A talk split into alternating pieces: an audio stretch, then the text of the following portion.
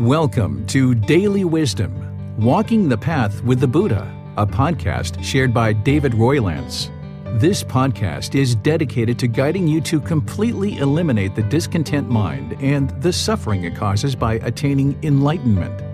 Learn and practice the teachings of Gautama Buddha that will guide you to fully attain a peaceful, calm, serene, and content mind with joy. To support this podcast, visit patreon.com forward slash support Buddha or visit buddhadailywisdom.com where you will discover a full range of courses, retreats, and online learning resources to assist you on the path to enlightenment. Now, here's our teacher to share more.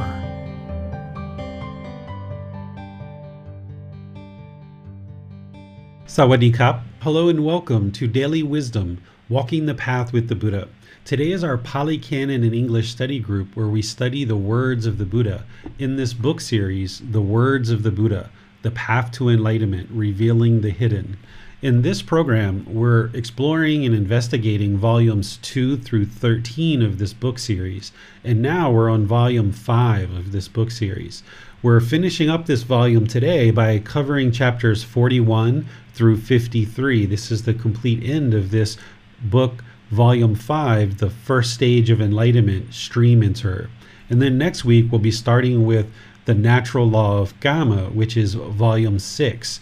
All of these books are accessible at no cost by going to the website buddhadailywisdom.com and there you'll see a link for free books. And you can download the books. You can take them to go print them. You can order printed copies if you like through amazon. And then you can actually be studying these chapters throughout the week and then join us to have any kind of discussion around the teachings of the buddha. And we typically will cover 10 chapters a week. So next week with the natural law of Karma, we'll be in chapters 1 through 10. And while this may sound like a lot for a particular book, these chapters are actually quite short. Some of the words of the Buddha are just kind of like a couple of paragraphs, and then my explanation after that. And by learning with the words of the Buddha, then you can understand the true teachings of a Buddha of how to progress to enlightenment. Because it's only when you study with the teachings of an actual Buddha that they will ultimately lead to enlightenment. If teachings have been changed or modified or adjusted or adapted in any way by someone other than a Buddha, then these teachings aren't going to necessarily lead to enlightenment because they're not from an actual Buddha, someone who is a discoverer, a declarer, or an originator of this path to enlightenment, like Gautama Buddha was. So, in this program, we really focus on studying the words of the Buddha so that you can learn, reflect, and practice them and see the truth for yourself that indeed they do lead to enlightenment as the condition of the mind gradually improves, getting closer to this peaceful, calm, serene, and content mind with joy. Typically, we start this class with a meditation, but today we're not going to do that because we have about 13 chapters to study, and some of them are quite long. So we'd like to use all the time in today's class in order to ensure that we have the time we need to explore and investigate the teachings of the Buddha in each one of these chapters. So the way that this class works is I just kind of turn it over to the moderators and you, the students, where a student will read a particular chapter and I'll display it on the screen. So if you haven't studied these prior, it's okay because I'll be displaying them and a student will read the chapter or I'll read it. And then I'll teach what I would like to share, perhaps what I've already shared in the book, or maybe some things above and beyond what I shared in the book. And then I'll open up to any questions where students might have interest to clarify any questions or maybe even confirm their understanding of certain aspects of the teachings the way that you ask questions is you put those into Facebook, YouTube, or Zoom, and the moderators will see that and be able to be sure your question gets asked during the class. If you're in Zoom, you can electronically raise your hand and ask any questions or follow up questions directly. So I'd like to welcome all of you, whether this is your first time joining us or you've been joining us many times. Welcome to this Pali Canon and English study group where we study the words of the Buddha. I'm going to switch over to sharing the chapters of the text, which, as I mentioned, is volume five. We're in chapter 41 to start off with, and we're going to just progress through our class today reading each one of these chapters and then teaching and then opening up to any questions that you might have on this specific chapter. So I'll turn things over to all of you guys. Good, sure. Let's go to Miranda for chapter 41. Death at the door of the deathless, enlightenment. It is possible, Sunakkhatta, that some monk here might think thus. Craving has been called an arrow by the ascetic. The poisonous, unwholesome mental quality of ignorance, unknowing of true reality, is spread about by desire, craving, and anger. That arrow of craving has been removed from me. The poisonous, unwholesome mental quality of ignorance, unknowing of true reality, has been expelled. I am one who is completely intent on nibbana, enlightenment. Because he falsely thinks of himself thus, he might pursue those things that are unsuitable for one completely intent on nibbana. He might pursue the sight of unsuitable forms with the eye. He might pursue unsuitable sounds with the ear, unsuitable odors with the nose, unsuitable flavors with the tongue, unsuitable physical objects with the body, or unsuitable mental objects with the mind. When he pursues the sight of unsuitable forms with the eye, he might pursue unsuitable sounds with the ear, unsuitable odors with the nose, unsuitable flavors with the tongue, unsuitable physical objects with the body, or unsuitable mental objects with the mind. Craving invades his mind. With his mind invaded by craving, he would incur death or deadly pain. Suppose, Sunakkhatta, a man were wounded by an arrow thickly smeared with poison, and his friends and companions, his kinsmen and relatives, brought a surgeon. The surgeon would cut around the opening of the wound with a knife, and then would probe for the arrow with a probe. Then he would pull out the arrow and would expel the poisonous substance, leaving a trace of it behind. Knowing that a trace was left behind, he would say, Good man, the arrow has been pulled out from you. The poisonous substance has been expelled without a trace with a trace left behind. But it is incapable of harming you. Eat only suitable food. Do not eat unsuitable food, or else the wound may accumulate pus and blood. From time to time, wash the wound, and from time to time, anoint its opening, so that pus and blood do not cover the opening of the wound. Do not walk around in the wind and sun, or else dust and dirt may infect the opening of the wound. Take care of your wound, good man, and see to it that the wound heals. The man would think, The arrow has been pulled out from me. The poisonous substance has been expelled with no trace left behind, and it is incapable of harming me. He would eat unsuitable food, and the wound would accumulate pus and blood. He would not wash the wound from time to time, nor would he anoint its opening from time to time, and pus and blood would cover the opening of the wound. He would walk around in the wind and the sun, and the dust and the dirt would infect the opening of the wound. He would not take care of his wound, nor would he see to it that the wound heals. Then, both because he does what is unsuitable and because of the foul poisonous substance substance had been expelled with a trace left behind, the wound would swell and with its swelling he would incur death or deadly pain.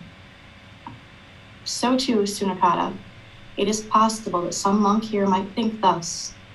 Craving has been called an arrow by the ascetic, the poisonous, unwholesome mental quality of ignorance, unknowing of true reality, is spread about by desire, craving, and anger. That arrow of craving has been removed from me. The poisonous, unwholesome mental quality of ignorance, unknowing of true reality, has been expelled. I am completely intent upon Nibbana, because he falsely thinks himself thus. He might pursue those things that are unsuitable for one completely intent on Nibbana, enlightenment. He might pursue the sight of unsuitable forms with the eye. He might pursue unsuitable sounds with the ear, unsuitable odors with the nose, unsuitable flavors with the tongue, unsuitable physical objects with the body, or unsuitable mental objects with the mind.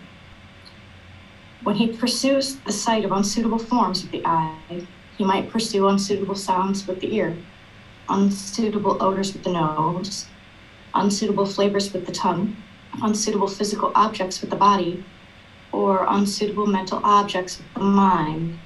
Craving invades his mind. with his mind invaded by craving, craving, he would incur death or deadly pain. For it's death in the discipline of the noble one, Sunakkhatta, when one abandons the training and reverts to the low life, and it is deadly pain when one carries out some defiled conduct.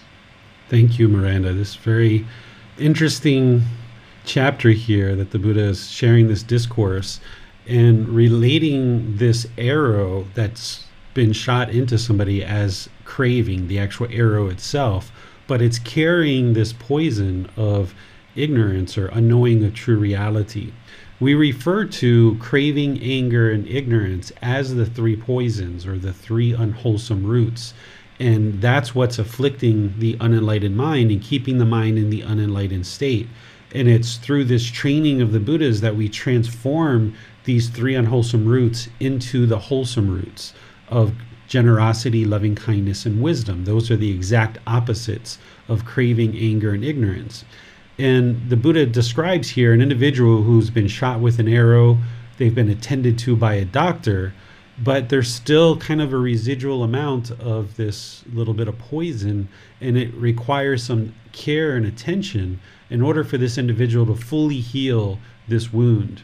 So, one of the ways that the Buddha connects this to his teachings is essentially if somebody has removed a certain amount of these three unwholesome roots or these three poisons from the mind, they've removed a bit of craving, anger, and ignorance, and they're experiencing some beneficial results from that. But there is still a bit of craving, anger, and ignorance in the mind. And if somebody kind of thinks that, okay, I'm healed, I'm fixed, and they don't remain attentive, they don't remain determined, dedicated, and diligent to continuing to practice the teachings, then that's a situation where someone's then going to continue to do unwholesome things because they're not attending to the mind.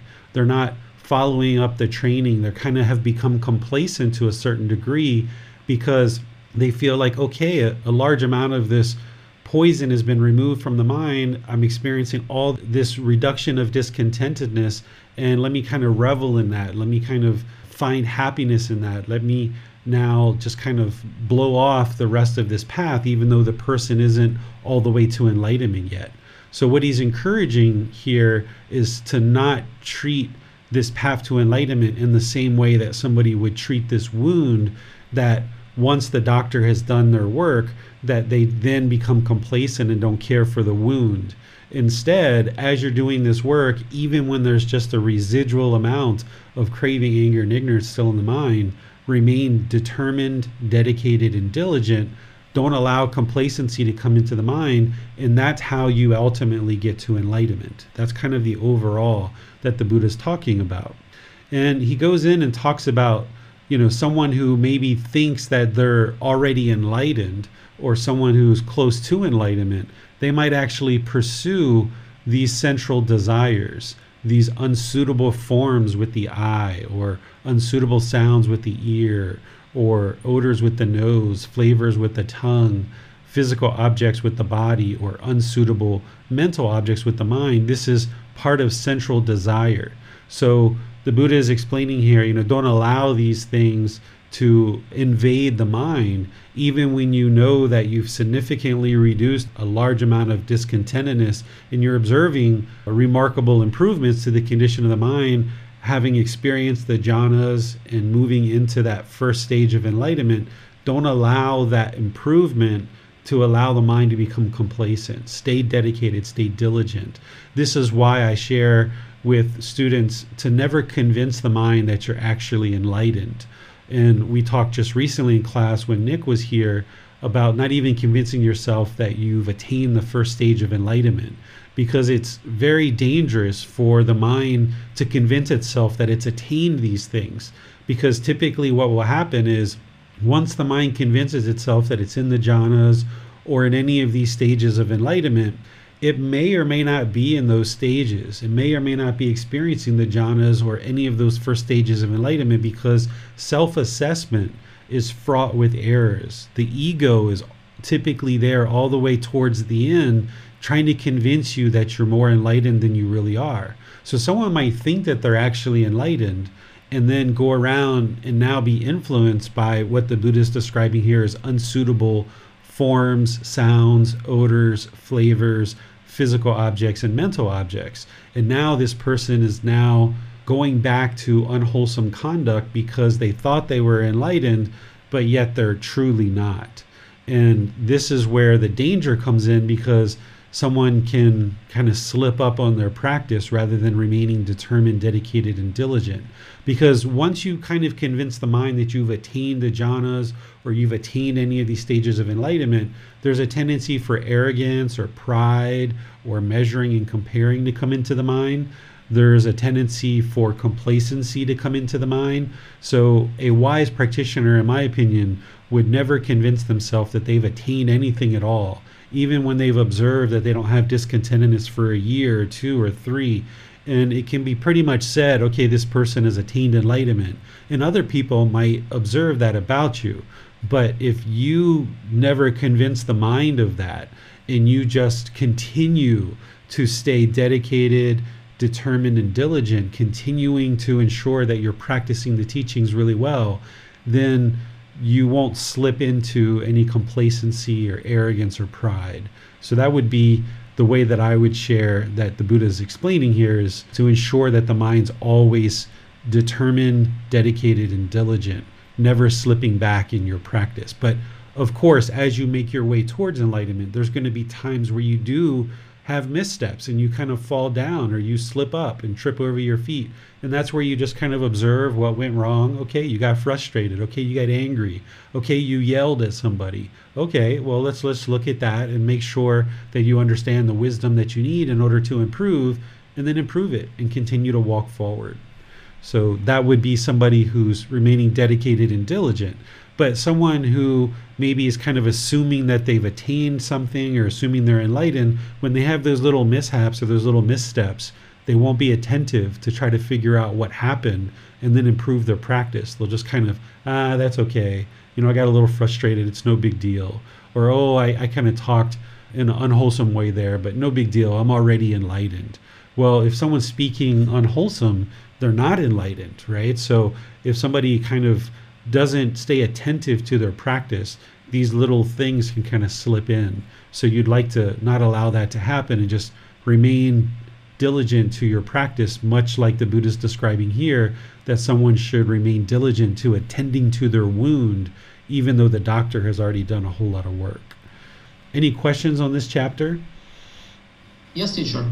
What should, what may a practitioner do when this uh, arrogance or pride uh, arises into the mind. Yeah, the best thing to do is observe it and then look at your improvements and how you can improve. And if you're not understanding how to do that, that's where you reach out to your teacher and seek guidance. You're going to see, as part of our chapters today, the Buddha explains that when somebody has a mishap or a misstep or they kind of aren't practicing the teachings and they kind of slip up, he uses the word, I think, confess it to your teacher which is essentially go to your teacher and seek guidance and let your teacher know like okay i got really angry in this situation. You know here's what happened and here's what i think caused that anger. You know do you have any other guidance for me teacher? So you do the same thing with conceits or arrogance or pride is that you where you observe that arising you cut it off and let it go as the way that the buddha teaches as part of the eightfold path but then if you're struggling with observing how to improve it beyond that, then that's where you reach out to your teacher and you say, Hey, I feel like there was some arrogance or some pride or conceit that arose here. And I would like to get your opinion on this. And what are your thoughts? And then you kind of share this with your teacher. And then you also share your thoughts as well of what you've come to understand. And then if there's anything that you're missing, your teacher can just help you with the things you're missing instead of here's this problem teacher you solve it. It's okay here's the issue here's the challenge teacher. Here's what i think are the challenges that i'm facing and here's how i think i can improve it. What else do you have to share here? So this kind of helps the teacher see what wisdom you have on board by you sharing what your thoughts are they can then see what wisdom you have on board and then just fill in the gaps and fill in the holes to help you beyond where you currently are. And that's how you gain more wisdom and that's how you improve your practice. Whereas if we walk around thinking that we're already enlightened or you know we're already in the first stage of enlightenment and we're so great and we're so wonderful now the person isn't really looking and attending to the things they need to attend to and they're not maybe reaching out to their teacher in situations where they should Thanks, teacher. No more questions. all right so we'll move on to chapter 42 In abodes of the noble ones, the mind is liberated by wisdom. Monks, there are these ten abodes of the noble ones, in which the noble ones reside in the past, present, or future. What ten? Here, a monk has abandoned five factors, possesses six factors, has a single guard and four supports, has eliminated personal beliefs, totally renounced seeking, purified his intentions, calmed bodily activity, and become well liberated in, in mind and well liberated by wisdom. 1. And how has a monk abandoned five factors? Here a monk has abandoned sensual desire, ill will, complacency, restlessness and worry, and doubt. It is in this way that a monk has abandoned five factors. 2. And how does a monk possesses six factors? Here, having seen a form with the eye, a monk is neither happy or saddened, but resides equanimous, mindful, and clearly comprehending. Having heard the sound with the ear, having smelled an odor with the nose, having experienced the flavor with the tongue, having touched the physical object with the body, having recognized a mental object with the mind, a monk is neither happy nor saddened, but resides equanimous, mindful, and clearly comprehending. It is in this way that a monk possesses six factors. 3. And how does a monk have a single guard? Here, a monk possesses a mind guarded by mindfulness. It is in this way that a monk has a single guard. 4. And how does a monk have four supports? Here, having reflected, a monk uses some things patiently, endures other things, avoids still other things, and dispels still other things. It is in this way that a monk has four supports. 5. And how has a monk eliminated personal beliefs? Here, whatever ordinary person believes, believes may be held by ordinary ascetics and Brahman. That is, the world is eternal, or the world is not eternal. The world is finite, or the world is infinite. The soul and the body are the same, or the soul is one thing and the body another. The Tathagata exists after death, or the Tathagata does not exist after death, or the Tathagata both exists and does not exist after death, or the Tathagata neither exists nor does not exist after death. A monk has discarded and dispelled them all, given them up, rejected them, let go of them, abandoned and relinquished them. It is in this way that a monk has eliminated pers- personal beliefs. 6. And how has a monk totally renounced seeking? Here, a monk has abandoned the search for sensual pleasures and the search for existence, and has eliminated the search for a spiritual life. It is in this way that a monk has totally renounced seeking. 7. And how has a monk purified his intentions? Here, a monk has abandoned sensual intention, intention of ill will, and intention of harming. It is in this way that a monk had, has purified his intentions. 8. And how has a monk calmed bodily activity? Here, with the abandoning of pleasure and pain, and with the previous fading away of former gladness and sadness, a monk enters and resides in the fourth jhana, which is beyond pleasure and pain, and purified by equanimity and mindfulness. It is in this way that a monk has calmed bodily activity. 9. And how is a monk well liberated mind? Here, a monk's mind is liberated from craving, anger, and ignorance, and knowing of true reality. It is in this way that a monk is well liberated mind. 10. And how is a monk well liberated by wisdom? Here a monk understands I have abandoned craving, cut it off at the root, made it like a palm stump, obliterated it so that it is no more subject to future rising. I have abandoned anger, cut it off at the root, made it like a palm stump, obliterated it so that it is no more subject to future rising. Abandoned ignorance and knowing of true reality, cut it off at the root, made it like a palm stump, obliterated it so that it is no more subject to future rising. It is in this way that a monk is well liberated by wisdom. Monks, whether noble ones in the past resides in noble abodes, all resides in these same ten noble abodes. Whatever noble ones in the future will reside in noble abodes, all will reside in these same ten noble abodes. Whatever noble ones at present reside in noble abodes, all reside in these same ten noble abodes. These are the ten abodes of the noble ones, in which the noble ones reside in the past, present, or future. Thank you, Basum. So here, the Buddha is giving essentially 10 aspects of one's practice that leads to enlightenment, and someone who is enlightened will have these 10 aspects of their practice. These aren't the only 10, but these are 10 really important ones. So we'll go through these so that you understand them. The first one here is, and how is a monk abandon five factors? Here he's talking about what we call the five hindrances abandoning sensual desire, ill will, complacency, restlessness and worry, and doubt.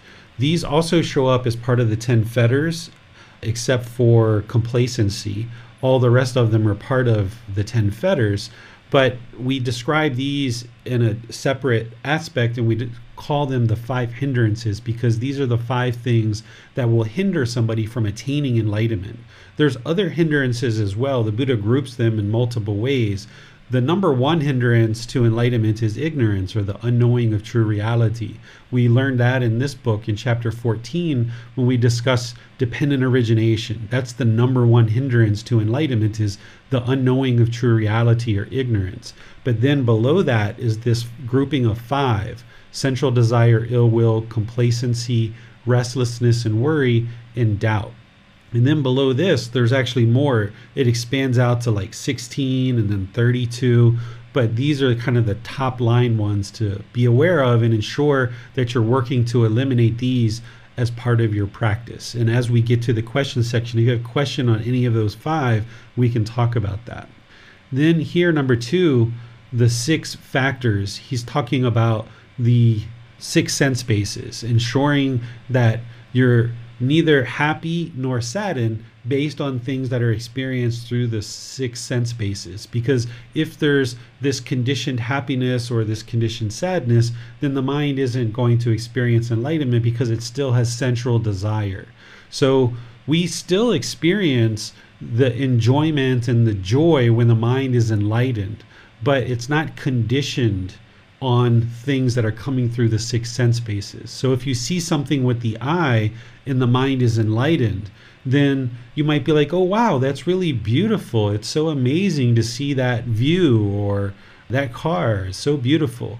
But the mind won't cling to it and the mind won't crave for it. The mind won't have this mental longing and strong eagerness for it to acquire it and the mind won't cling to it so that then when you're no longer seeing that same view the mind's not like, oh, that view was so beautiful. Why do we have to leave? This would be the sadness, right? But somebody whose mind is enlightened, they wouldn't experience that conditioned happiness like, oh, wow, amazing. Look at this view. I could just stand here forever and see every and enjoy you know every last moment standing in this view and never wanting to leave and then when the person does need to leave because of impermanence that's where the sadness comes in and there's these six sense bases of the eyes, ears, nose, the tongue, the body, and the mind are these six sense bases where the mind will have this craving, desire, attachment, longing for agreeable things through these sense bases because it wants those pleasant feelings.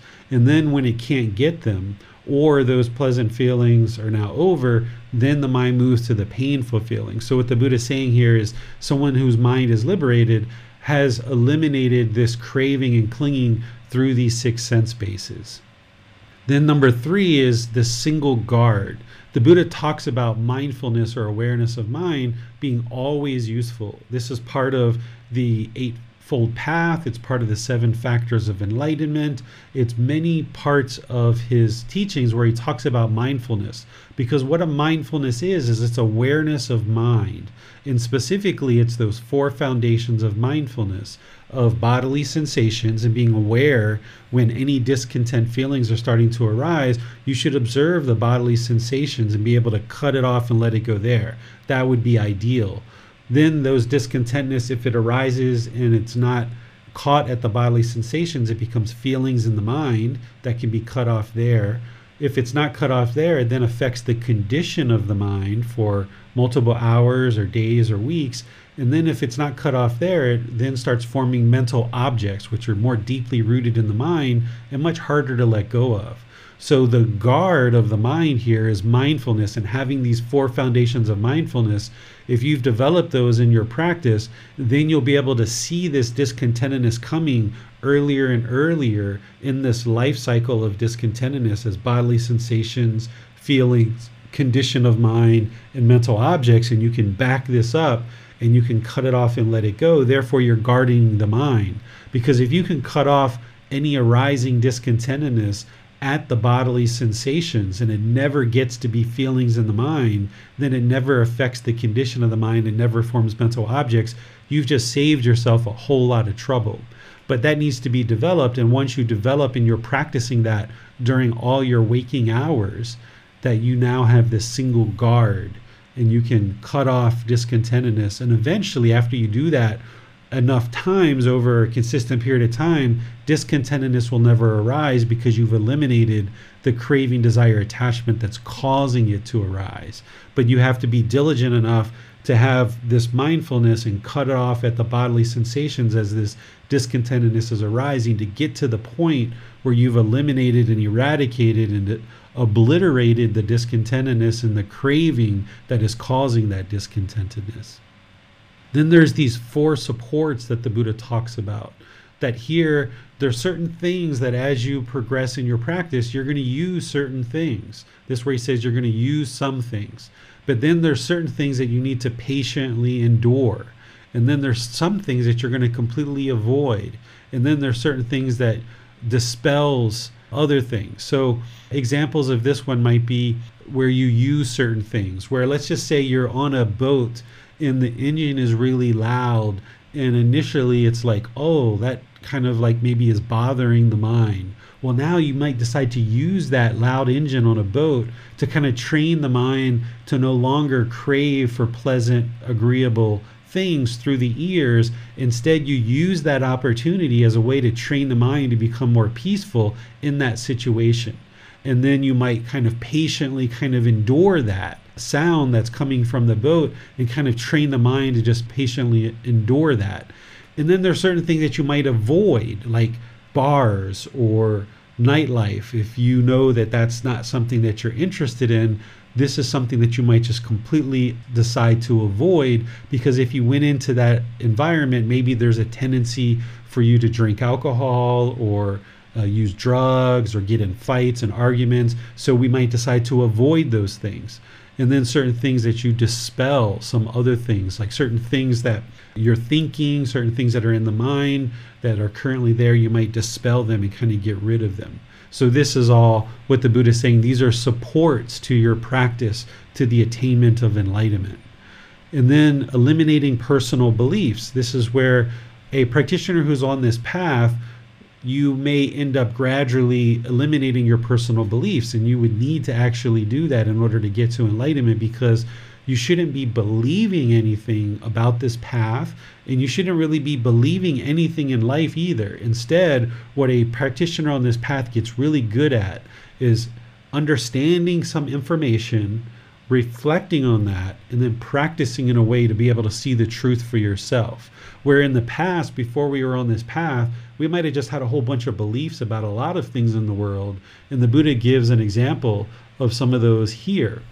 But then he talks about having discarded and dispelled these things that Now, what you do is through the process of learning this path, you learn the Buddhist teachings, you reflect on them, and you practice to see the truth for yourself. And then these qualities that you're cultivating in your life practice related to the Buddhist teachings, you can do that with all things in your life. Whereas if somebody comes to you and tells you something about something that's gone on, if you haven't seen the evidence for yourself, you're not interested in just believing that. You listen, you ask questions, you learn, you understand, then you maybe reflect on what's been told and what's been shared with you, and then you find a way to determine the truth for yourself so that then you're no longer experiencing these beliefs, but instead you're always operating on truth. You're interested in only operating based on the truth. And that's what you gain as part of this path is learning how to do that with the buddhist teachings. But then you can apply those same abilities and same aspects of your life practice to other parts of your life. Then the buddha talks about renouncing seeking. Here somebody in order to get to enlightenment they would need to eliminate the seeking of sensual pleasures. And that's a gradual thing because you don't actually eliminate sensual desire until you get to the third stage of enlightenment, but gradually this whole path is working towards helping you learn how to eliminate this seeking or searching for sensual pleasures. And then also searching for existence, craving to have existence in the world, or searching for this personal existence view that we talk about as the first fetter that somebody whose mind is moving towards enlightenment, they would no longer be searching for this personal existence view because they would have realized non self and know that it's not there. They would no longer be searching and craving and holding on to existence in this world because they know that that's a source of discontentment and they would let that go. And then the Buddha also talks about here that someone has eliminated the search for a spiritual life. Because if you've learned these teachings to a certain degree and you've eliminated doubt about the teachings in the Buddhist teachings, then you would no longer be in search of a spiritual life because you've already got one. You already know the teachings of the Buddha. You're progressing on this path. You've experienced those preliminary phases that we call the jhanas, the mind is moving into this first stage of enlightenment, you're experiencing the benefits of having built up your practice to that point that you're no longer in search of a spiritual life because you know without a shadow of a doubt that you're on the right path. So somebody will no longer be seeking that spiritual life because they've already got one. Then the Buddha talks here in number seven about right intention, which is part of the Eightfold Path. It's the second step of the Eightfold Path, and he's just essentially reiterating what's described there in the Eightfold Path, where someone has abandoned this intention for sensual desires, or the Buddha calls it in the Eightfold Path the intention of renunciation, the intention of letting go, abandoning sensual intention. He talks about abandoning the intention of ill will, and he talks about abandoning the intention of harming. So he talks about practicing renunciation or practicing non ill will, which is loving kindness, and practicing harmlessness or the intention of not causing harm. And that's part of this path. The number eight is calming bodily activity. This is where he talks about moving into the fourth jhana. So, somebody who's going to attain enlightenment, they would have already experienced the first, second, third, and fourth jhana. So, here he's just explaining the fourth jhana as he explains it as part of the full path and what somebody will experience as part of that fourth jhana. And calming the bodily activity is like the mind is no longer overactive, so therefore the bodily activity is no longer overactive. If you've ever experienced for yourself or you've been around others where their body is just moving really, really fast, their hand movements, their gestures, their bodily movements are very quick and very rapid moving from one thing to the next. Someone who's moved into these jhanas and beyond, their bodily activity would be calmed where there wouldn't be these harsh, aggressive movements in one direction or another. Everything would be kind of calmed and stilled. Number nine, the Buddha is talking about liberation of the mind from craving, anger, and ignorance, or this unknowing of true reality if somebody gets to the point where they eliminate craving, anger, and ignorance, the mind is enlightened. They've eliminated all craving, anger, and ignorance. That means there are no more fetters in the mind. The mind is in, liberated. And that's what he's talking about here that the mind is well liberated by eliminating craving, anger, and ignorance. In volume one, I dedicate a full chapter to explaining how to do that. And you'll see this come up at different parts of the Buddhist teachings where he's explaining to be sure that you're working to eliminate craving, anger, and ignorance because that's how you liberate the mind from discontentedness. You get the freedom from these strong feelings by eliminating craving, anger, and ignorance. And then how do you do that? This is number 10. Well liberated by wisdom. You need to cultivate this wisdom of how to eliminate craving, anger, and ignorance. And he describes it here just basically as cutting it off at the root, making it like a palm stump, obliterating it so there's no more subject to future arising. So you need to get to the point where you eliminate craving, anger, and ignorance in the mind and it's completely gone where it will no longer arise again. And the way that you do that is through wisdom, through working with a teacher, through being guided in the Buddhist teachings. You don't believe the teachings, but instead you learn them reflect on them, and then practice them to see the truth for yourself. And through that independent verification of the truth, then you can gain this wisdom and accumulate more and more wisdom of how to eliminate craving, anger, and ignorance. And that's how the mind ultimately gets liberated is by the wisdom. Because prior to being on this path, we didn't understand what caused things like frustration or irritation or sadness or guilt or shame or fear. We didn't have that wisdom to understand what caused it. But as you learn things like the three universal truths and the four noble truths and the eightfold path and others, gradually you learn the wisdom that helps you to unravel the mind and accumulate this wisdom to directly cut off craving, anger, and ignorance through your practice of meditation, but then also all the other aspects of the Eightfold Path that we practice on a daily basis. So, wherever you see these arising in the mind, you cut them off and let them go in daily life. And this is why we have breathing, mindfulness, meditation, and generosity, training the mind to let go. And then the Buddha just sums it up here saying, all the noble ones, all the enlightened beings in the past, present, and future, in order to attain enlightenment, they would need to have these 10 noble abodes. Question on any of these? A question this time, teacher. All right. So we'll move to the next chapter, which is chapter 43. One who abandons the taints that should be abandoned by seeing. Monks, a well taught noble disciple who has regard for noble ones and is skilled and dis- disciplined in their teachings, who has regard for true men and is skilled and disciplined in their teachings, understands what things are fit for attention and what things are unfit for attention. Since that is so, he does not attend to those things unfit for attention, and he attends to those things fit for attention. What are the things unfit for attention that he does not attend to? They are things such that when he attends to them, the unarisen taint of sensual desire arises in him, and the arisen taint of sensual desire increases. The unarisen taint of existence, personal existence view, arises in him, and the arisen taint of existence, personal existence view, increases. The unarisen taint of ignorance and knowing of true reality arises in him, and the arisen taint of ignorance and knowing of true reality increases. These are the things unfit for attention that he does not attend to and what are the things fit for attention that he attends to? They are things such that when he attends to them, the unarisen taint of sensual desire does not arise in him, and the arisen taint of sensual desire is abandoned. The unarisen taint of existence does not arise in him, and the arisen taint of existence is abandoned. The unarisen taint of ignorance does not arise in him, and the, attain, the of ignorance is abandoned. These are the things fit for attention that he attends to.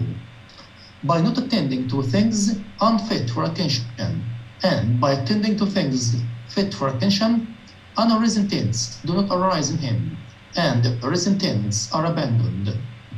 He attends wisely, this is discontentedness, He attends wisely. This is the cause of discontentedness. He attends wisely. This is the elimination of discontentedness. He attends wisely. This is the way leading to the elimination of discontentedness. When he attends wisely in this way, three fetters are abandoned in him personal existence view, doubt, and wrong grasp of behavior and observances. These are called the taints that should be abandoned by seeing. Thank you, Bassam. So, whenever you see the Buddha talking about the taints or the defilements or pollution or fetters, these are all essentially the same thing. The taints are this pollution of mind that's keeping the mind in the unenlightened state. And what he's giving here in this discourse is he's talking about certain things that you should not do and certain things that you should do. So, this first part that he's talking about is he's saying, okay, if you're involved in activities where you see sensual desire, personal existence view, or ignorance arising and it's increasing, then he's saying you shouldn't do those things. You should avoid those things. And then the second part, he says, okay, if you're involved in things where you're observing that the taint of sensual desire, personal existence view, and ignorance is decreasing and, and getting eliminated, then you should continue to do those things. So, examples here would be let's say that you observe that when you're going out, you go out places, you go to certain restaurants, and you're observing that you're drinking alcohol and you're gossiping and you're doing unwholesome things with people the Buddha is saying, okay, if you're seeing this sensual desire, you're seeing this personal existence you're seeing this ignorance arise, then these are things that you shouldn't do. You should avoid doing these things and not attend to them, is what he's saying. Is these things are unfit for attention and do not attend to them. What he's saying is do not do those things that you see arising sensual desire, personal existence view, and ignorance. And then if there's certain things that you're doing that you're observing, like, wow, this is really helping, this is really improving, this is helping to diminish and eliminate sensual desire, personal existence view, and ignorance. And he's saying, okay, you should eliminate these fetters and these taints by continuing to do these activities. And he picks these particular fetters because they lead to the elimination of personal existence view, doubt, and wrong grasp of behavior and observances. Because remember, those are the three fetters that need to be eliminated in order to become a stream enter. And this book is all about stream entry. So there are certain things that we do to eliminate these specific fetters that I've talked about at different times, and we can revisit today if you guys would like. But these other fetters are connected to these three fetters. So, for example, if you are working to eliminate sensual desire, the fetter of sensual desire, and you work to cut back your craving more and more and more and more, this is actually going to help you to eliminate doubt about the teachings. Because doubt about the teachings comes about because you don't know the Buddhist teachings and you haven't seen the Buddhist teachings, you haven't seen any benefit from them. But if you're eliminating sensual desire, your discontentedness is going to be gradually diminishing and extinguishing and this is where you will eliminate doubt about the teachings through actually eliminating sensual desire and working to eliminate sensual desire. So a stream enter has not yet eliminated sensual desire, but you can work on it a bit and start working to eliminate craving, desire, attachment through the six senses. And as you do, this will help you eliminate doubt. And then he talks about eliminating the taint of existence or personal existence view. So there's certain things that we do to eliminate that. And I talked about that in last Sunday's talk in the group learning program about how to actually do that. And then this taint or this fetter of ignorance, if you're working on this taint of ignorance or the unknowing of true reality, this helps you to eliminate wrong grasp of behavior and observances. It also helps you to eliminate the fetter or the taint of doubt about the teachings. And it also helps you to eliminate personal existence view. So by working on those three, you're actually also working on these three that it takes in order to get to the first stage of enlightenment.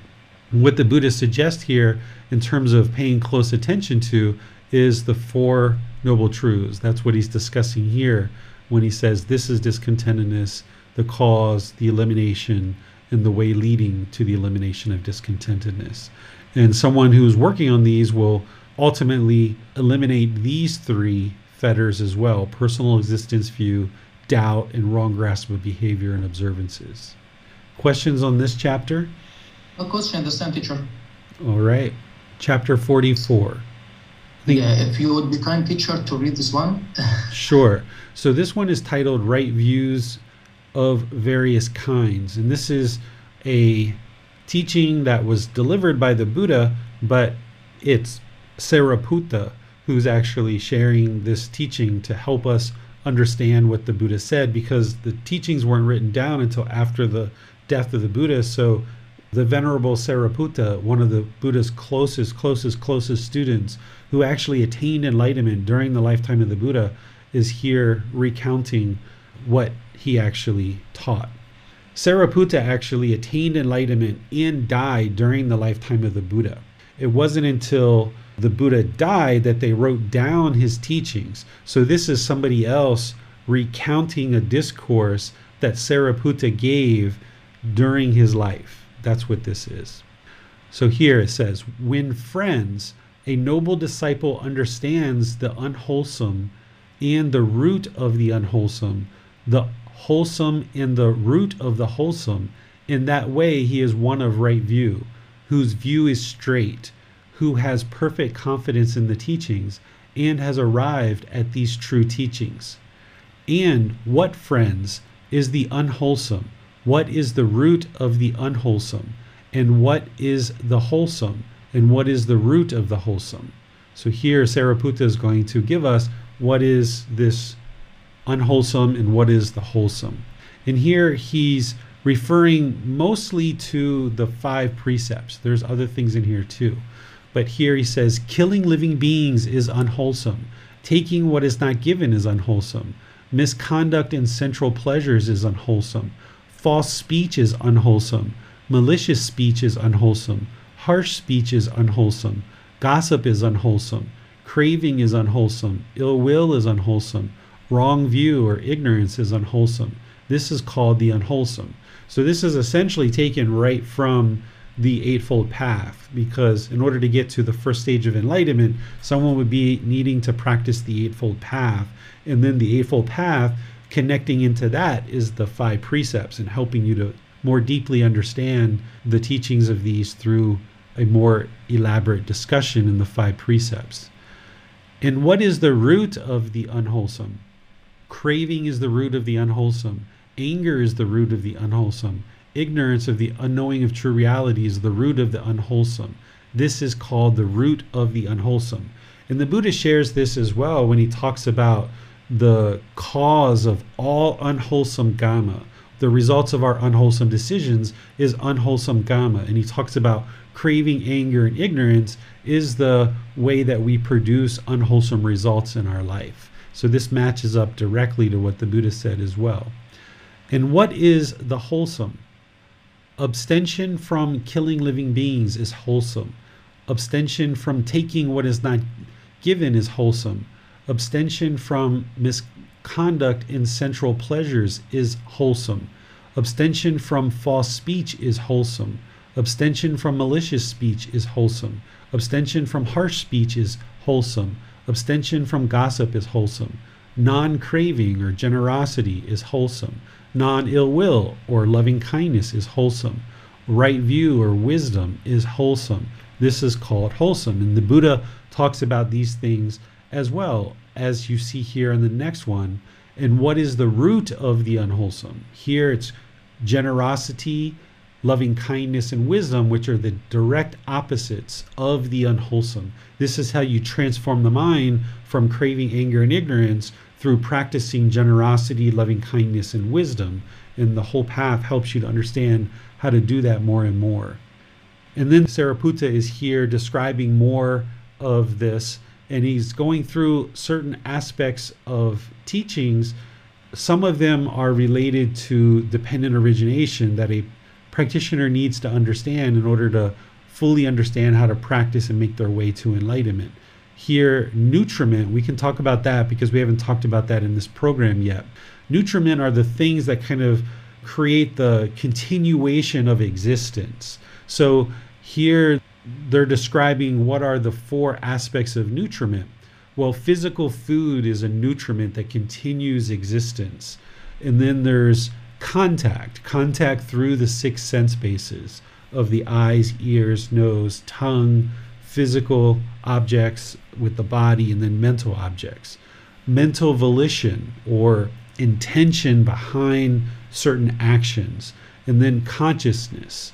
So, craving is essentially going to arise, and that's what's actually arising this nutriment or this continuation of existence. And then Sariputta here, because of what he learned from the Buddha, is explaining with the elimination of craving, there is this elimination of nutriment. So if we eliminate craving, desire, attachment in the mind, then there isn't this continuation of existence in the cycle of rebirth. And the way to do that is through the Eightfold Path. The entire Eightfold Path is what's guiding a practitioner to eliminate this craving so that it no longer leads to continuous rebirth. And there's details here that are repeated over and over as part of this discourse, talking about the Four Noble Truths here, which you guys have learned before, talking about aging and death, which is part of the dependent origination, birth, existence, clinging, craving, feeling, contact, the six sense bases, name and form, consciousness, volitional formations or choices and decisions, and then ignorance itself, the unknowing of true reality, and then the taints or the fetters, right? This is leading to how to eliminate all of these things. Questions on this chapter?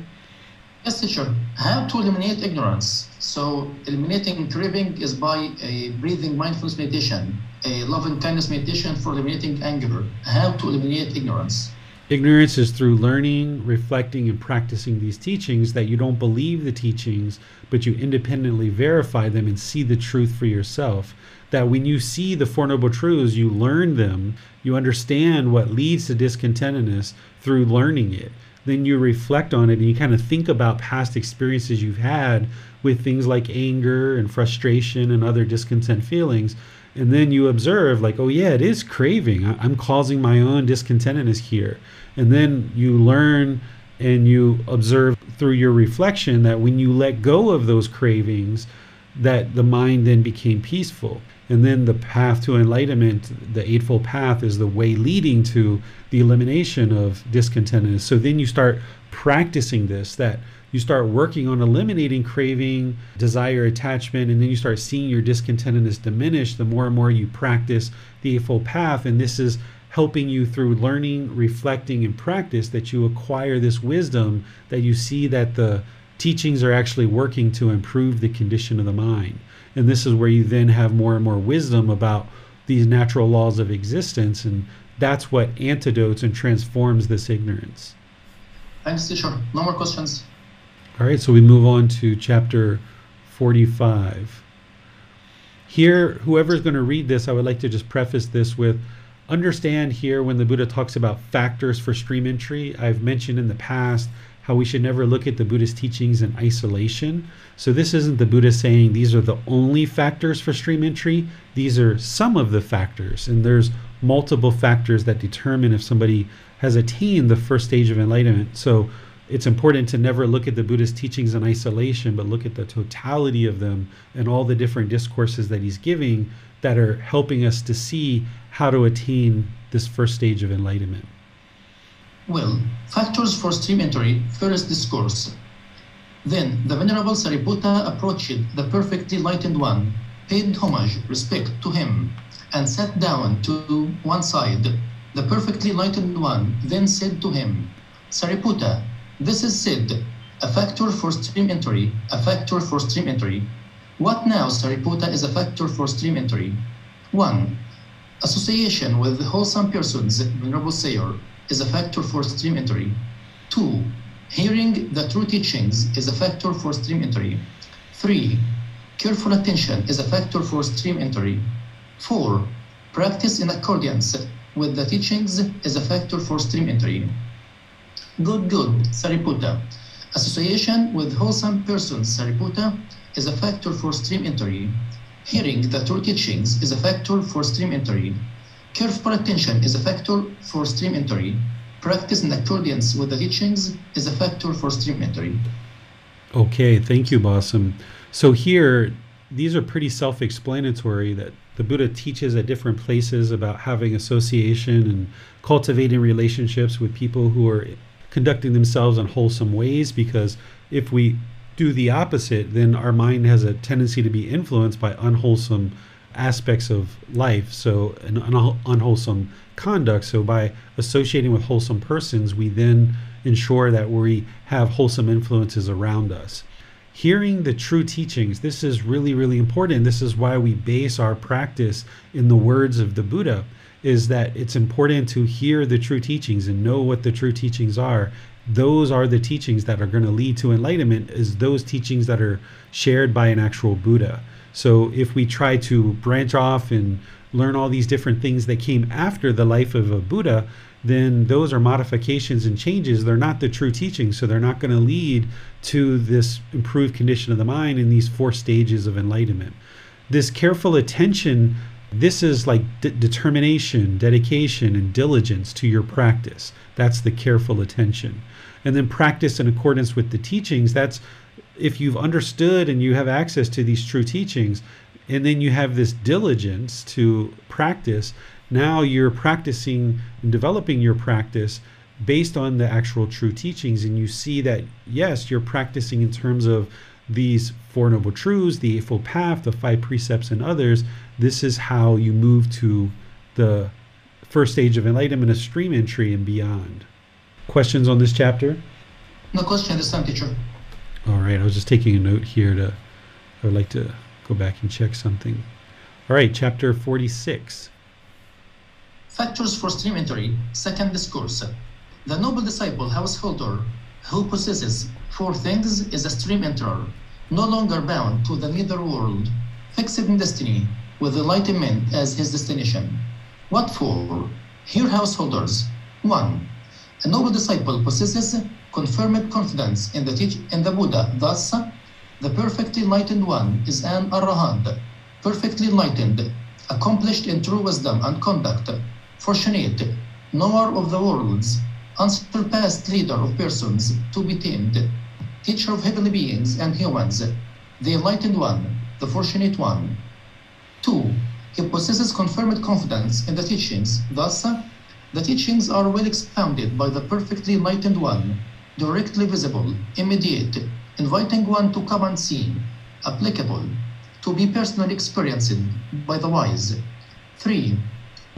He possesses confirmed confidence in the community. Thus, the community of the perfectly enlightened one's disciples is practicing the wholesome way, practicing the straight way, practicing the true way, practicing the proper way. That is, the four pairs of persons, the eight types of individuals. This community of the perfect enlightened one's disciples is worthy of gifts, worthy of hospitality, worthy of offerings, worthy of respectable, respectful salutation, the unsur, unsurpassed field of merit for the world. 4. He resides at home with a mind free of the stain of selfishness, freely generous, open handed, joyful in letting go, one devoted to charity, joyful in giving and sharing. A noble disciple who possesses these four things is a stream enterer, no longer bound to the nether world, fixed in destiny, with enlightenment as his destination. Thank you, Bassem. We've talked about all of these things in this book as we've gone through the classes. Here, the Buddha is talking about the three aspects of the Buddha, the teachings, and the community. This is called the triple gem or the triple jewel.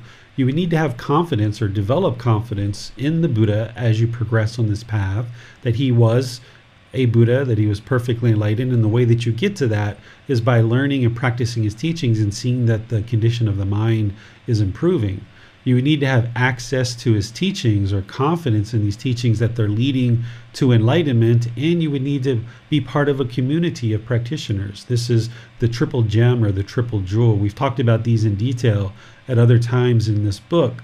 Here, the fourth one, sometimes he talks about virtuous behavior here, but here he's choosing to put in here about being generous and eliminating selfishness from the mind. In this book series, book 13 is completely devoted to generosity and eliminating selfishness from the mind because this is how the mind holds on and has craving, desire, attachment wanting things for ourselves and not being interested to share and give to others. So, a person who's progressing to the first stage of enlightenment and ultimately to enlightenment in the fourth stage is going to be practicing generosity, giving and sharing their time, effort, energy, and resources with others along the way. And then, of course, he shares in this particular teaching about how the stream enterer is no longer going to be reborn into the lower realms the netherworld of hell, the animal realm, or the realm of afflicted spirits because they are fixed in destination. That's where he talks about that once someone attains stream entry, you're going to attain enlightenment in no more than seven rebirths, a maximum of seven rebirths, because enlightenment is your destination. Questions on this chapter? No question, teacher, this time. Okay, I had a feeling this one is something that we've covered fairly detailed in different times in this book. So here's a third discourse with the factors of stream entry. Yes, it would be kind of you, teacher, if you could read these next two uh, chapters. Sure. So here the Buddha is saying, I will teach you, Brahmin householders, a teaching exposition applicable to oneself. Listen to that and attend closely. I will speak. In what householders? Is the teaching's exposition applicable to oneself? Here, householders, a noble disciple reflects thus I am one who aspires to live, who does not aspire to die. I have the objective of peacefulness and am enthusiastic to discontentedness. So here's what he's saying is somebody's kind of set their objective to the attaining of enlightenment and I'm no longer interested in discontentedness. I'm not interested. I'm enthusiastic. I'm I kind of almost despise discontentedness of conditioned pleasant feelings, these conditioned painful feelings and feelings that are neither painful nor pleasant. And he's saying this person who aspires to live this peaceful life, not aspiring to die, will set their objective towards peacefulness. I'm just going to kind of skip over some things here because it's a fairly long chapter. This person will abstain from the destruction of life and encourage others to do the same in certain situations and speak praise of abstinence of the destruction of life. So a person who is progressing towards peacefulness will know that that killing living beings is not something that is going to bring this peacefulness, but instead by eliminating the killing of other beings, it gives other beings the freedom of fear that they no longer need to live in fear that they're going to actually be killed because you've chosen as an individual to no longer destroy life or kill beings. And the Buddha gives these three different aspects of ways that our bodily conduct is purified. Here the Buddha talks about theft and you know stealing or taking what is given that a person who aspires for this first stage of enlightenment and ultimately enlightenment itself will not be stealing and taking things from people. And that's what this second one is talking about. The third one here, the Buddha is talking about sexual misconduct, which is that third precept and also shows up on the Eightfold Path is right action, saying someone who's progressing to attain stream entry and beyond will no longer be causing harm through their uh, sexual contact. The fourth one here is related to speech, and the Buddha talks about this as part of right speech in the Eightfold Path, no longer lying and having false speech, and this is part of the fourth precept, is part of the five precepts. The fourth precept is related to not lying and having the ability to speak the truth and being not a deceiver of the world and being trustworthy and dependable.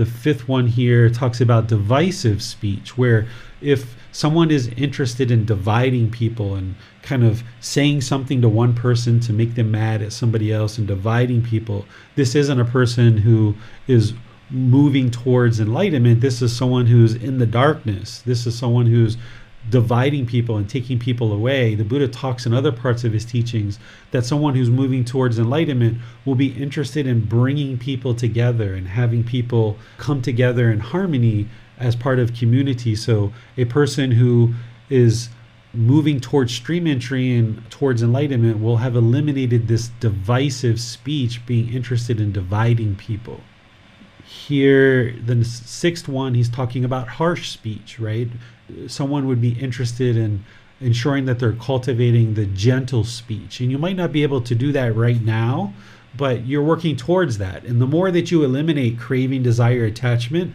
you'll notice that you'll be, find it easier to speak gentle. As long as there's craving, anger, and ignorance there, there's going to be some harsh speech. But as you diminish craving, diminish anger, diminish ignorance maybe you haven't eliminated it 100% because the mind isn't enlightened but as you diminish those things you should start noticing that all your relationships you're more and more capable of speaking gently in all your relationships no longer speaking harshly frivolous speech or idle chatter this is where if somebody just you know yada yada yada yada yada just speaking unbeneficial, unpurposeful speech. And this is typically due to craving, desire, attachment. If someone has this craving to speak and they want somebody to know everything that's in their mind, or there's this arrogance or this pride. There might be this frivolous speech and this idle chatter that doesn't have any purpose or benefit to other people. And if you're diminishing your craving, then you should start noticing that you're starting to be able to speak in more purposeful and beneficial ways that's not just beneficial to you, but beneficial to others as well. And that's what the Buddha is talking about here so the Buddha talks about all these seven wholesome qualities that are admirable states, right? These are very admirable that he's talking about. Any questions on this particular chapter? No question this time. All right. So I'm going to go into chapter 48, which is another discourse on factors of stream entry. It's this fourth discourse. So the four factors of stream entry in 10 modes. This one's quite extensive. He's here, this particular teaching is Sariputta, if I remember correctly, goes and visits a household practitioner who's sick and who's ill, gravely ill, gravely sick. And Sariputta goes and visits this individual, and they're in pain, they're sick. And Sariputta kind of talks with this individual and kind of helping them to understand where they are with the teachings and he kind of assesses where this person is in terms of their practice. And sariputta observes that this person does not have distrust towards the buddha that they have confidence confirmed confidence in the buddha. And sariputta says you know this is really good for your practice. And then he says you know this practitioner doesn't have distrust towards the teachings you have this confirmed confidence in the teachings. And this is very good for your practice. And you have this confirmed confidence towards the community of practitioners. And this is also very good for your practice. And then there's more here that he's talking about in terms of his uh, moral conduct and what he's practicing in terms of his bodily actions, his verbal actions, and his mental actions. And then he goes through in assessing all aspects of the tenfold path. We typically think of the eightfold path, but here Sariputta is talking about the tenfold path because it's the tenfold path that an enlightened being is going to be actually practicing. So he goes through and assesses that this person does not have wrong view, wrong intention, wrong speech, wrong action, wrong livelihood, wrong effort, wrong mindfulness, wrong concentration, but also doesn't have wrong wisdom or wrong liberation. So essentially, Sariputta is getting to a point where he's assessing that this person is potentially enlightened or actually is enlightened. And then as the, Sariputta talks to this individual, he's you know saying, "May your pain essentially subside now that you understand that you're close to enlightenment. May your pain essentially subside." And he delivers this verse here where he says, When one has confidence in the Tathagata, that's the Buddha, unshakable and well established, and wholesome conduct built on virtue or virtuous behavior, dear to the noble ones and praised, when one has confidence in the community and view that has been purified. That's right view. They say that one is not poor, that one's life is not useless. So, here, kind of reframing what it means to be poor and impoverished is not based on material objects, but it's based on the wisdom and the confidence that you have in the Buddha, the teachings, and the community. By one having that, Sariputta is saying you're not poor. Therefore, the person of intelligence or wisdom, remembering the Buddha's teachings, should be devoted to confidence in virtue, this virtuous behavior, to confidence and vision of the teachings. And then, after having visited this person, Sariputta makes his way back to the Buddha.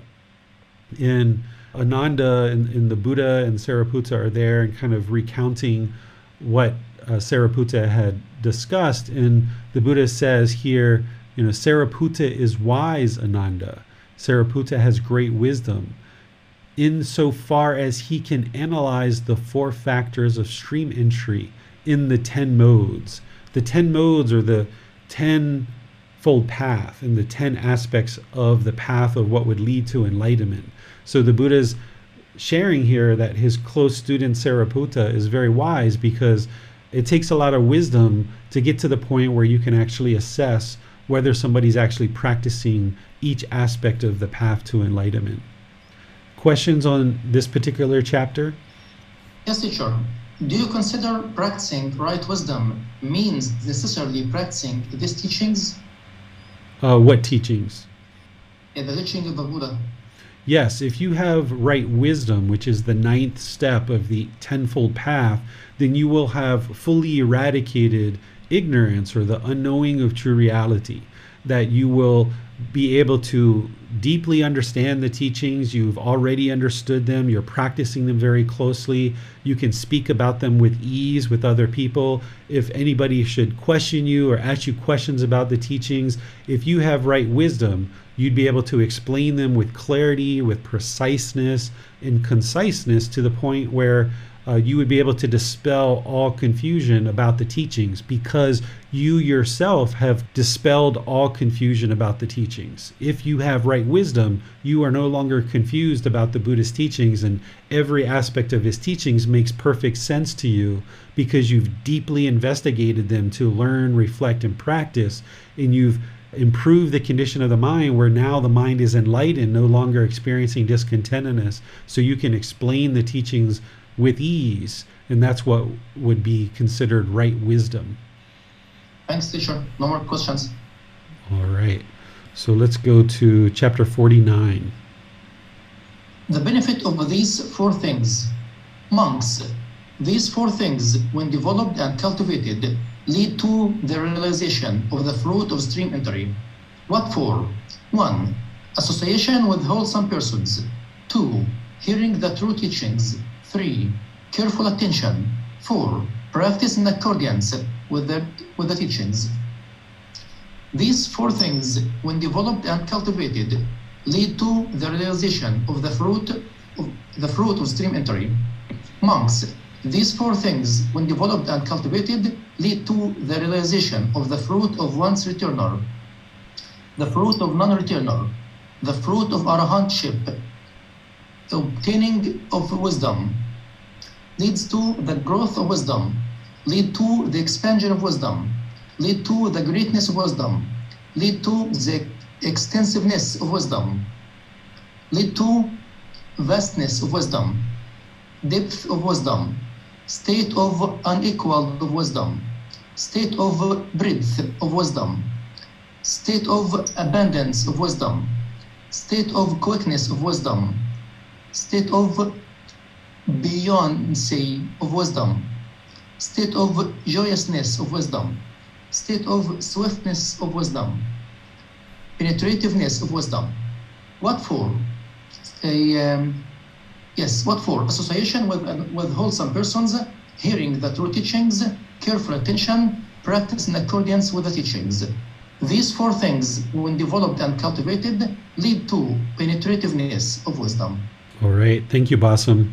So, if you guys haven't understood this yet, which I have a feeling you have, is the Buddha is always mentioning wisdom, wisdom, wisdom, wisdom, wisdom, wisdom, right? It's always about wisdom. The reason why is because, as you saw in dependent origination, it's ignorance, the unknowing of true reality that keeps the mind in the unenlightened state. That is the primary thing that's keeping the mind trapped in the unenlightened state and in this cycle of rebirth. So everything that he's sharing is coming back to wisdom, wisdom, wisdom, wisdom, because that is the antidote that transforms the ignorance to this improved condition of mind, which is wisdom, and that helps to unravel everything else, that puts in motion everything else.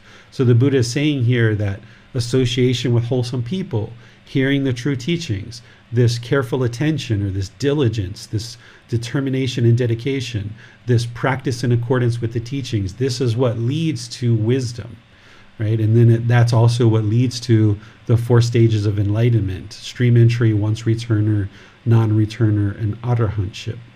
Questions on this chapter? No question this time, teacher. All right, so we'll move into chapter 50. One who is a trainee.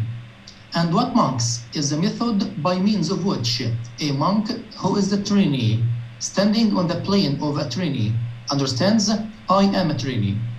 Here, monks, a monk who is a trainee understands as it really is. This is discontentedness.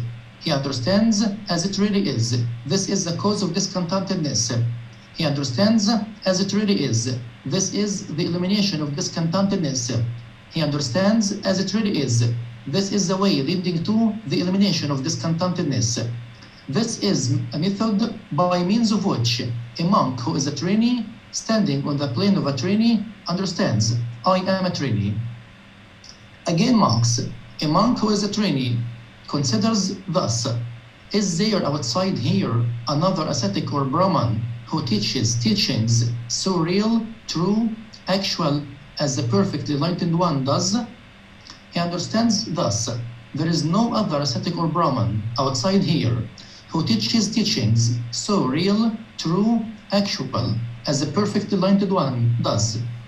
This too is a method by means of which a monk who is a trainee, standing on the plane of a trainee, understands I am a trainee. Again, monks, a monk who is a trainee understands the five spiritual faculties the faculty of, of confidence, the faculty of energy, the faculty of mindfulness, the faculty of concentration, the faculty of wisdom. He does not yet have direct experience of their destination, their culmination, their fruit, their final goal, but having pierced it through with wisdom, he sees. This too is a method by means of which a monk who is a trainee, standing on the plane of a trainee, understands, I am a trainee. All right, thank you, Basam.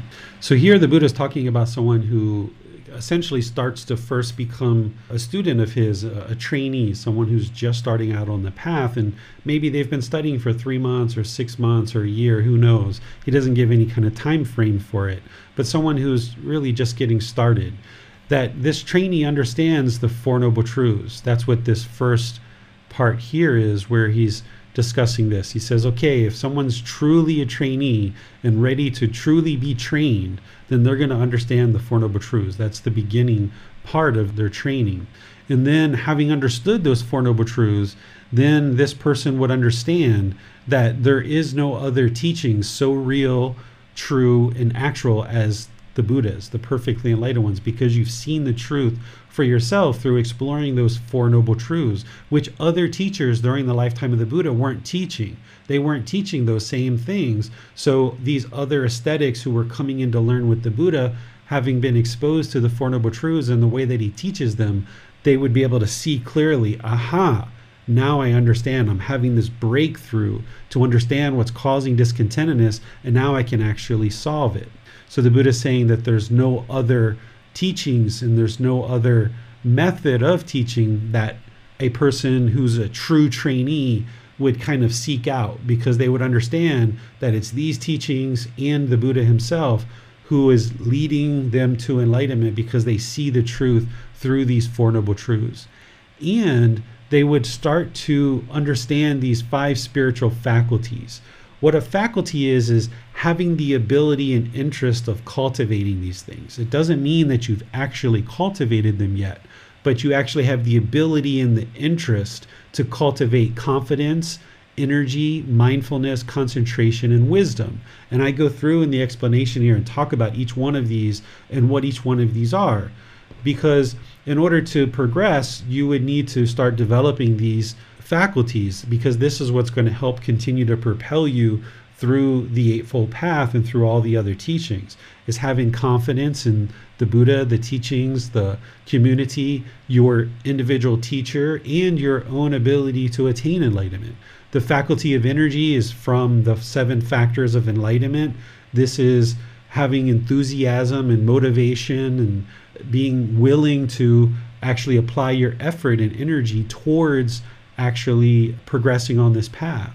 Mindfulness is that awareness of mind, concentration is singleness of mind, and then the ability and interest to cultivate wisdom. If you weren't interested in cultivating wisdom, there's just no way you're going to progress on this path. So, someone would need to have this interest and this ability to cultivate wisdom. This sentence here at the end of this paragraph, the Buddha is essentially saying that a trainee has not yet experienced the destination of where these things lead to, but they will at least have pierced it enough through wisdom that they can see where it's headed.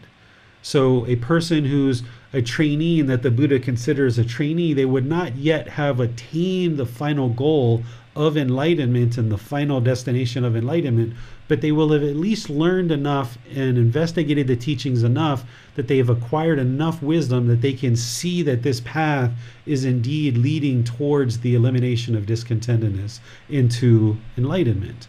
And the Buddha says, okay, if somebody has developed this to this degree, then they can consider themselves a trainee.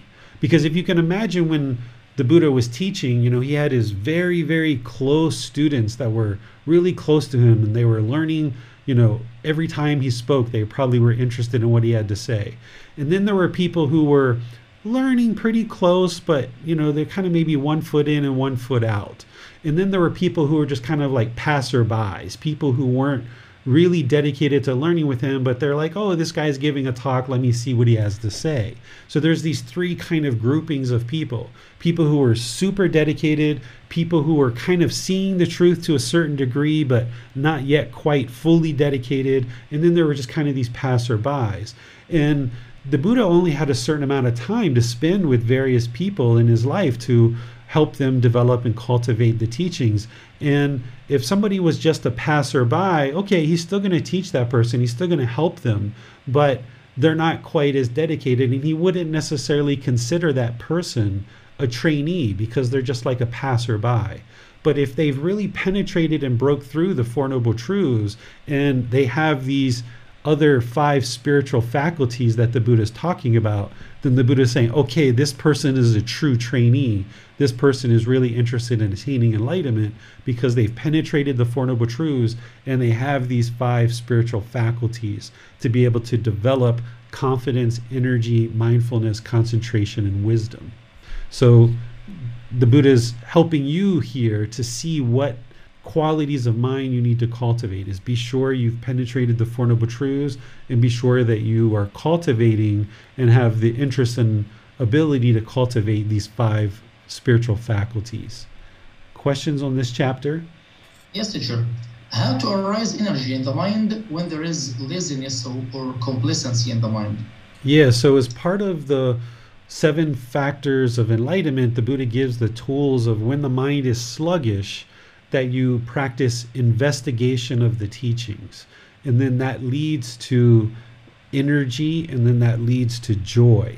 Those are the three factors that you practice when the mind is sluggish. So, by coming to classes like this, by opening up a book, by doing things that are investigating the teachings, when the mind is complacent, the mind wants to not do these things. The mind doesn't want to pick up a book. The mind doesn't want to come to class. The mind is complacent and sluggish. So you've got to transform that and say, no, no, no, the mind wants to just sit here and do nothing. Let me put my effort, even if you pick up the book for five minutes or three minutes, or you just listen to a podcast, or watch a YouTube video, or you attend class, or whatever it is, even if it's just for a few minutes, that's more than what you did previously. So you gradually build up this interest to investigate the teachings. That's what ultimately leads to energy, and then that leads to joy. Sometimes, when having laziness or complacency in some certain situations, one feels that uh, a, there is no enthusiasm to continue practicing or continue arising the energy. So, do you consider feeling in one situation is the end of the uh, journey? Uh, say that. Say that last part again.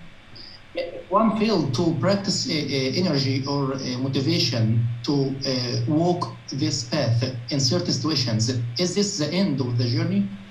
If somebody feels a lack of motivation, that's impermanent. They can transform that. So if you've been practicing for six months, you've been really dedicated to learning, and you're kind of feeling your energy dropping off, then maybe what you need to do is take a break for a week or two or three and maybe just practice what you currently have learned so far for the last three months or the last six months. But don't allow that break of learning to become, you know, six months of no learning, right? So you're learning on this path it's not just always reading it's not always listening to a podcast it's not always listening to a youtube video. You need to do a certain amount of coming to class and learning but then there's also might be periods where you step away for a few weeks and practice what it is that you've learned so far.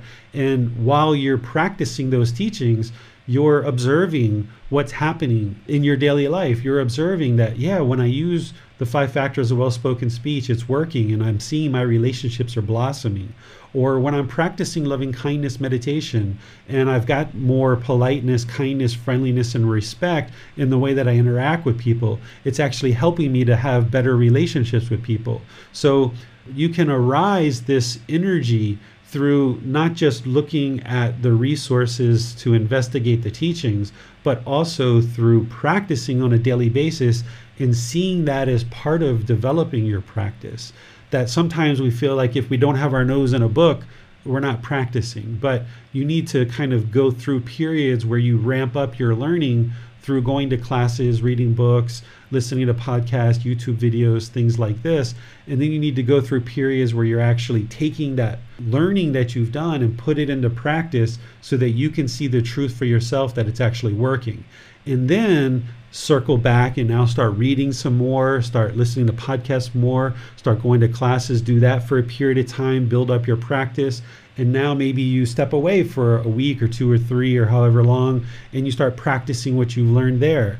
But don't allow yourself to get to the point where there's complacency that you're not circling back to continue to investigate more and learn more because that's that one that we started off with where the mind becomes complacent where there's still some craving anger and ignorance in there where maybe you go through these periods of investigation and practice that you experience some diminishing of discontentedness and then the mind's in a pretty you know peaceful state. You're just experiencing discontentedness occasionally and maybe you don't have the motivation anymore to go back and kind of completely eliminate all craving anger and ignorance. You're kind of accepted that maybe once a month you're going to be discontent for 10 minutes and you just kind of allow that to exist in the mind what that teaching that the buddha was talking about with the wound and attending to the wound is be sure that you don't just accept that 10 minutes of discontentedness once a month for example and you're just kind of complacent with that. Ensure that you keep learning and keep practicing how to completely eliminate all discontentedness from the mind because if you allow even a slight amount of discontentedness in the mind, the mind is not yet enlightened, and that means they're still craving anger and ignorance, which means there's still going to be rebirth at the end of this life. Thanks, teacher. No more questions. All right. So, f- chapter 51. Virtue lower than the stream enterer that does not lead to bad destinations one who does not go to bad destinations. First discourse. Here, Mahanama. Some person does not possesses confirmed confidence in the Buddha, the teachings, and the community. He is not one of joyous wisdom, nor of swift wisdom, and he has not attained liberation. However, He has these five things the faculty of confidence, the faculty of energy, the faculty of mindfulness, the faculty of concentration, the faculty of wisdom. And the teachings proclaimed by the Tathagata are understood by him after being pondered to a sufficient degree with wisdom. This person too, Mahanama, is one who does not go to hell, the animal realm, or the realm of afflicted spirits, to the plane of misery, the bad destination, the nether world. One who does not go to bad destinations, second discourse. Here, Mahanama, some person does not possess confirmed confidence in the Buddha, the teachings, and the community. He is not one of joyous wisdom, nor of swift wisdom, and he has not attained liberation. However, he has these five things the faculty of confidence, the faculty of energy, the faculty of mindfulness, the faculty of concentration, the faculty of wisdom. And he has sufficient confidence in the Tathagata, sufficient devotion to him. This person too, Mahanama, is one who does not go to the hell, to hell, the animal realm, or the realm of afflicted spirits, to the plane of misery, the bad destinations, the nether world. All right, thank you, Bassam. So, so far, what we've talked about is we've talked about once you get to the first stage of enlightenment, you're no longer going to be reborn in the lower realms of hell, animal, or afflicted spirits. But here, the Buddha is giving you another example, two other examples actually, of individuals who can develop their practice to a certain extent. They're not yet a stream enterer, but yet they're no longer reborn to the lower realms of hell, animal realm, or afflicted spirits. And he gives these examples of people who don't have confidence in the Buddha, the teachings in the community, and have not cultivated certain qualities of mind. They're not enlightened. And, they, and in this case, since they don't have confidence in the Buddha, the teachings of the community, they're not a stream enterer either. But yet they can also get to the point where they've cultivated enough interest and ability of these other faculties that they can get to the point where they no longer are reborn in the lower realms. So that's what he's describing in both of these discourses of people other than a stream enterer who are done with the lower realms. Questions on this chapter? No question this time, teacher. All right. Chapter 52. Yes, if you don't mind, uh, please, you can read this chapter. Sure. The seven factors of the fruit of stream entry. Monks, there are these six principles of cordiality that create love and respect and conduce to cohesion, to non dispute, to harmony, and to unity. What are the six? Here, a monk maintains bodily actions or bodily acts of loving kindness, both in public and in private, towards his companions in the holy life. This is a principle of cordiality that creates love and respect, conduces to cohesion, to non dispute, to harmony, and to unity. Then he says exactly the same thing for verbal actions and exactly the same thing for mental actions. The fourth one, again, a monk uses things in common with his virtuous companions in the holy life. Without making reservations, he shares with them any gain of any kind that accords with the teachings and has been obtained in a way that accords with the teachings, including even the mere contents of his bowl. This too is a principle of cordiality that creates love and respect and conduces to cohesion, to non dispute, to harmony and unity. So here he's talking about people who are giving and sharing. So he taught this for all of his students, including the ordained practitioners, to share the things that are given to them, including what's in their bowl, meaning their food, sharing it with other people.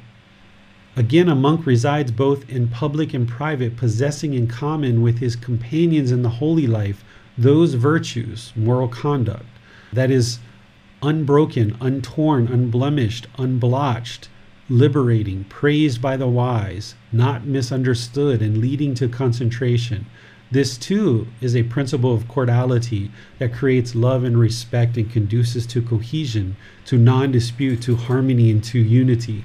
Here, this whole chapter, what the Buddha is talking about is, you know, what leads to blossoming of your relationships. That's what I call you know, blossoming your personal and professional relationships. The Buddha is talking about it here in terms of creating love and respect and conduces to cohesion, non dispute, to harmony, to unity. So here he's in this particular one, he's talking about virtues or moral conduct. This is the right speech, right action, and right livelihood. And one of the things that we've talked about in other classes is how having good, wholesome moral conduct actually leads to an improved condition of mind. The Buddha doesn't just have the moral conduct as part of the Eightfold Path because he's trying to coerce people into functioning in a certain way or anything like that. But instead, when you practice good, wholesome moral conduct, your mind can be at ease, no longer feeling any fear or any guilt or any shame about how you're conducting yourself in the world. And this leads to concentration. You can see that here. Sometimes people ask me, you know, David, how do I improve my meditation and how do I improve the condition of my mind? If they talk about this, you know, I might talk about how to improve meditation itself, but I oftentimes explain how your moral conduct in daily life leads to improved meditation. And improved meditation leads to improved moral conduct. These things feed off of each other. Here you can see the Buddha explaining the same thing as the fifth aspect of this teaching. And then here, the sixth one, he talks about right view and having right view, and that that also leads to the complete destruction of discontentedness because right view is understanding and practicing the Four Noble Truths. And by practicing in such a way that you're training your mind to accept this responsibility for your own feelings, to eliminate the craving, desire, attachment so that you're eliminating this discontentedness that gets created in the mind, this is going to lead to this blossoming of relationships, this cohesion, this non dispute, harmony, and unity. So the Buddha describes this as the six principles of cordiality, and this is what leads to blossoming in your relationships. Then the Buddha goes on and he describes more here. I don't know that we have time to go through every single aspect of this teaching, but I definitely did that in the description and explanation of the part below this. I went through each individual aspect of this discourse and explained it one by one. So if you've read this prior to class and you have any questions, let me know what questions you guys have. No question is empty, sure. All right. So be sure you guys read this if you're interested in understanding more about this discourse that I explained it piece by piece here. And now we're in chapter 53, the last chapter of this volume of the book series. Encourage, settle, and establish in the four factors of stream entry monks, those for whom you have compassion and who think you should be heeded, heeded, whether friends or colleagues, relatives or kinsmen. These you should encourage, settle, and, and establish in the four factors of stream entry. What for? 1. You should encourage, settle, and establish them in confirmed confidence in the Buddha. Thus, the perfectly enlightened one is an arahant, perfectly enlightened, accomplished in true wisdom and conduct, fortunate, knower of the worlds, unsurpassed leader of persons to be tamed, teacher of heavenly beings and humans, the enlightened one, the fortunate one. 2 you should encourage, settle, and establish them in confirmed confidence in the teachings. Thus, the teachings are well expounded by the perfectly enlightened one, directly visible, immediate, inviting one to come and see, applicable, to be personally experienced by the wise. 3. You should encourage, settle, and establish them in confirmed confidence in the community. Thus, the community of the perfectly enlightened one's disciples is practicing the wholesome way, practicing the straight way, practicing the true way, practicing the proper way. That is, the four pairs of persons, the eight types of individuals. This community of the perfect enlightened ones, disciples, is worthy of gifts, worthy of hospitality, worthy of offerings, worthy of respectful salutation, the unsurpassed field of merit for the world. 4. You should encourage, settle, and establish them in confirmed confidence in the virtuous virtues dear to the noble ones, unbroken, untorn, unblemished, unblotched, liberating, praised by the wise, not misunderstood, and leading to concentration. Those for whom you have compassion and who think you should be headed, whether friends or colleagues, relatives or kinsmen, these you should encourage, settle, and establish in these four factors of stream entry. All right, thank you, Basim. So, what the Buddha is essentially talking about here is that if you have people that are close to you, that you feel that would heed your advice and listen to the things that you have to share, the Buddha is saying that you should help them to and encourage them. You should settle them and establish them in these four aspects that are going to help improve the condition of their mind and the condition of their life. But what he's not saying here is he's not saying we should force people, we should uh, control people, that we should put all this pressure on people to learn and practice his teachings. But instead, he's using these really kind words of encourage and settle and establish. Essentially, if you have life partners or children or friends or family, uh, colleagues, people in your life, and someone's like really struggling with a personal problem, you might say, you know, the Buddha has teachings that can really help you with that. You know, you might just kind of suggest it to them. They're like, really? Like, yeah, you might be interested to explore the Buddha's teachings. And if you'd like some resources, I have some ways to share those with you if you like. And you just kind of offer them to them. And if they're like, no, that's okay, I, am fine, You're like, all right. And you just kind of, without craving, desire, attachment, you just kind of move on and you accept that since you know that you've offered it to them a few times or once here or there, then you know, like, okay, this person isn't interested, and you just keep on focusing on your own practice. So ensure that if you're choosing to encourage, settle, and establish others in these teachings, that you're not doing it with craving, desire, attachment. Because if you have craving behind your encouragement, people are going to feel like you're forcing them or you're pressuring them or you're pushing them into learning the Buddha's teachings. But what the Buddha is instead saying here is that now that you're learning these teachings, now that you see the improvement to the condition of your mind, now that you know that this is the truth, that you shouldn't just kind of selfishly keep it to yourself and hold on to it, but instead, where you see that people can benefit from it, maybe you give them a gift of this book, or maybe you suggest to them to join a Facebook group, or you send them a YouTube video or a podcast that can help them. And if they reject it, then you just have to be okay with that and be comfortable with that. And then just know that, okay, this person is not interested and don't keep sharing with them, you know, 5, 10, 15, 20 times trying to push them into it. But if you share one or two things and they're not interested, then okay, you move on and you just accept that. But if they are interested and they're interested to understand more, or people start questioning you, you know, Miranda, you you seem so peaceful all the time. You know, I've noticed this real change over the last year in the way that you conduct yourself. What is that that that's doing that? How did you do that? Well, rather than hold on the, to the teachings and hide the teachings, you instead, you know, encourage people to learn and practice, but you do that in a humble way without any kind of craving, desire, or attachment. That's what the Buddha is getting to here. Questions on this chapter? No more questions, teacher. All right. Well, I'll just kind of thank all of you guys for your dedication and diligence to learning this volume five because it's quite a meaty book. There's a lot of things in here with the Buddhist teachings related to stream entry. And that's a really nice accomplishment if somebody can get to the point of stream entry. And you'll notice and you'll observe the condition of the mind having moved into that mental state. And if you're not there yet, it's okay because this is a life practice. It's a journey.